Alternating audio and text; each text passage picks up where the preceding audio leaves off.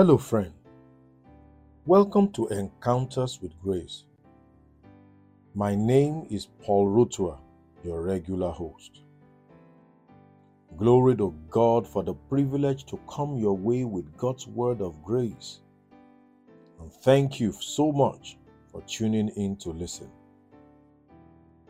I also want to appreciate those of us that partnered financially with us to ensure this broadcast continues. God bless you. As you have sown your seeds, thanksgiving is flowing to God for you through all who are being blessed listening. May you continue to abound to more charitable works, and may your ways prosper all the more this year in Jesus' name. We started to look at some teachings of Jesus that he had with his disciples just before he died and completed the work of redemption for which he came primarily. We saw this in John chapter fourteen, and we explained the first four verses. Let's proceed further on this journey to appreciate more the implications of what Jesus meant when he said he was going to the Father. Let's read John fourteen, verse ten to fourteen. It says, "You believe, don't you, that I am in the Father, and the Father is in me?"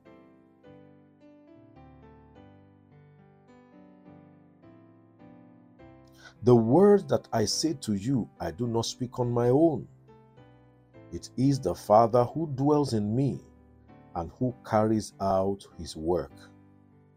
Believe me, I am in the Father, and the Father is in me. Otherwise, believe me because of what I have been doing. Truly, I tell all of you with certainty, the one who believes in me will also do what I am doing. He will do even greater things than this, because I am going to the Father. I will do whatever you ask in my name, so that the Father may be glorified in the Son. If you ask me for anything in my name, I will do it." Hmm. Quite a lot to chew and understand here, but we will take it one after the other. I sure can see that Jesus did not create a body of weaklings, defeated and irrelevant, spineless people. Stay with me. Let's explore these together right after this time out.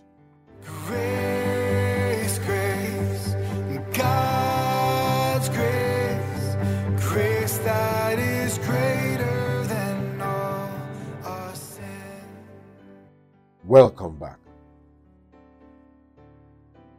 One of the things Jesus emphasized in the passage we just read is believing.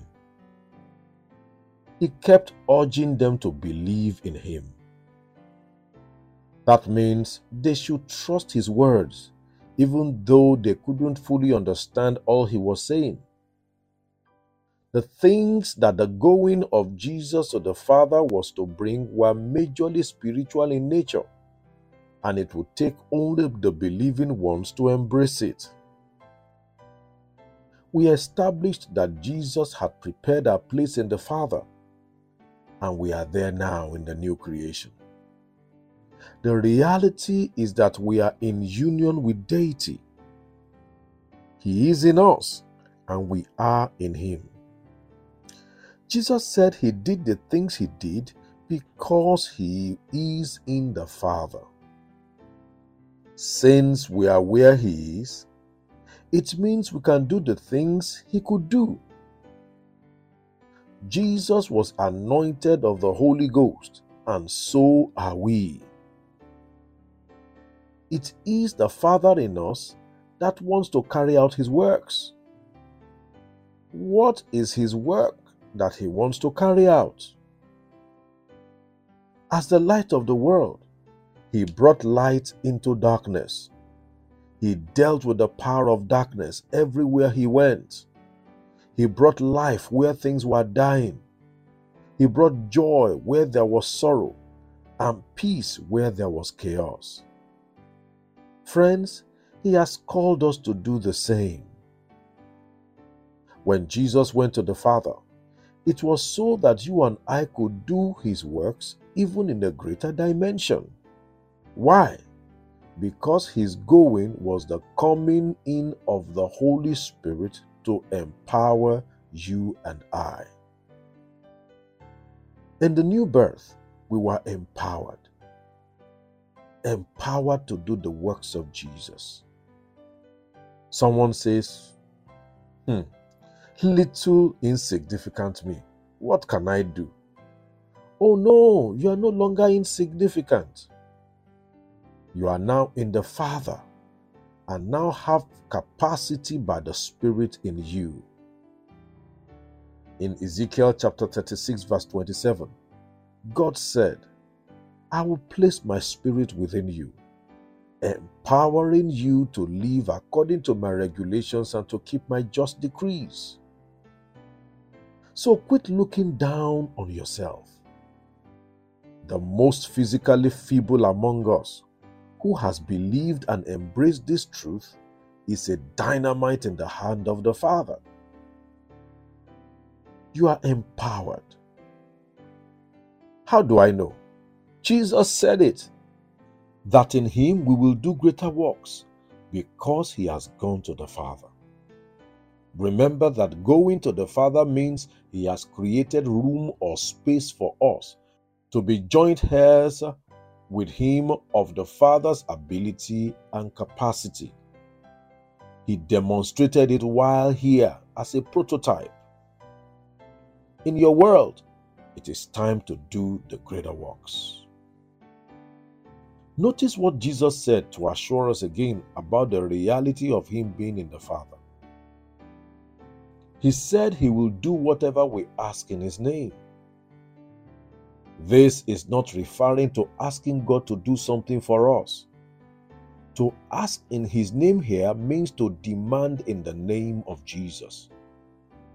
Here you are demanding as a right. You have the right to work miracles. You have the right to deal with the forces of darkness. You have the right to preach the gospel, the right to cast out demons, the right to set anyone in captivity of Satan free, the right to enjoy God's blessings in Christ.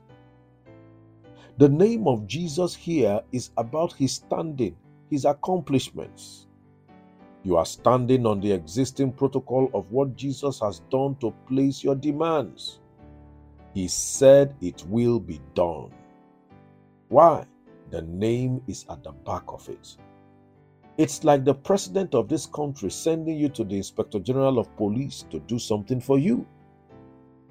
The standing of his name alone will make the I G P do it. The president doesn't have to be there. His name is what will get it done because of the weight it carries based on his position.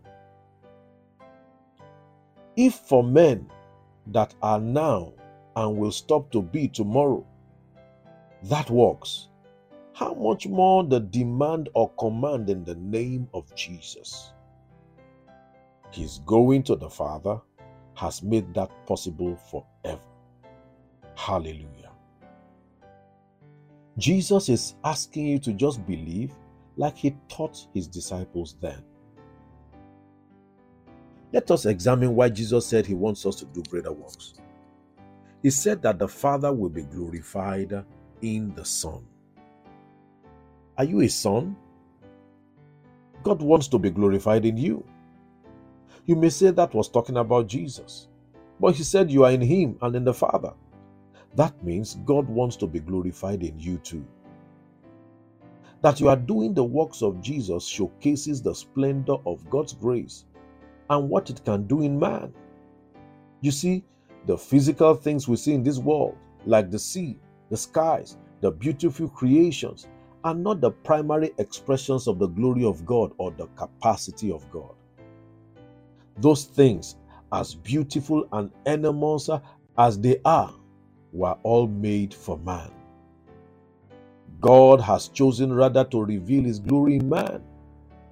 May your life be an expression of this glory and the grace of our God and Father. What am I trying to do here today? I am fanning a flame in your heart.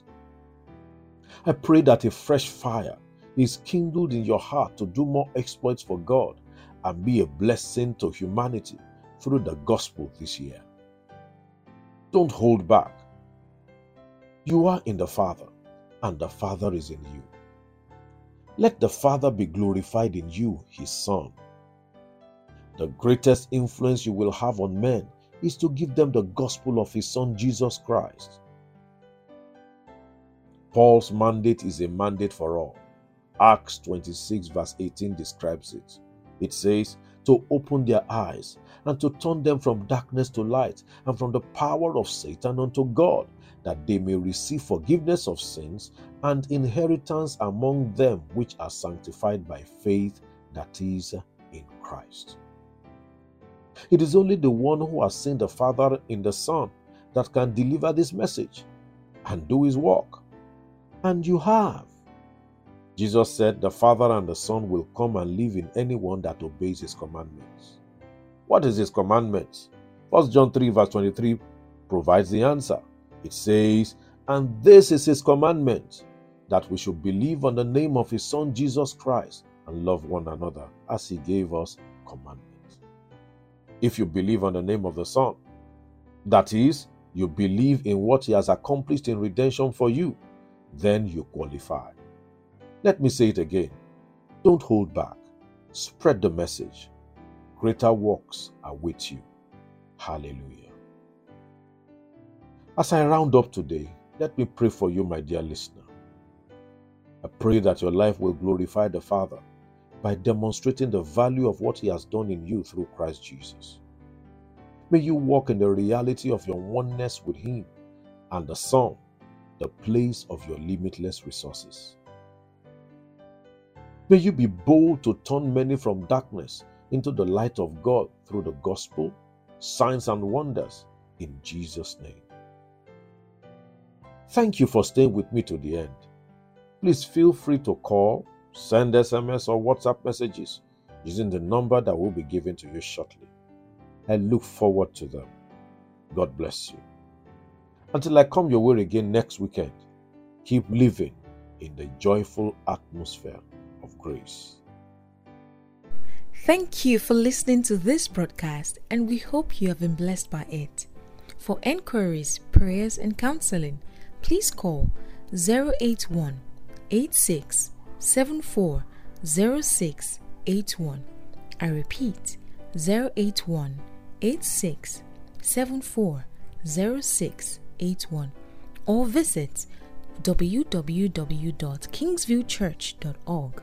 And you can join us by nine a.m. every Sunday for our worship service at Kingsville Church, number two Akiomi Street, off Casino Bus Stop, Lagomeji, Yaba, Lagos.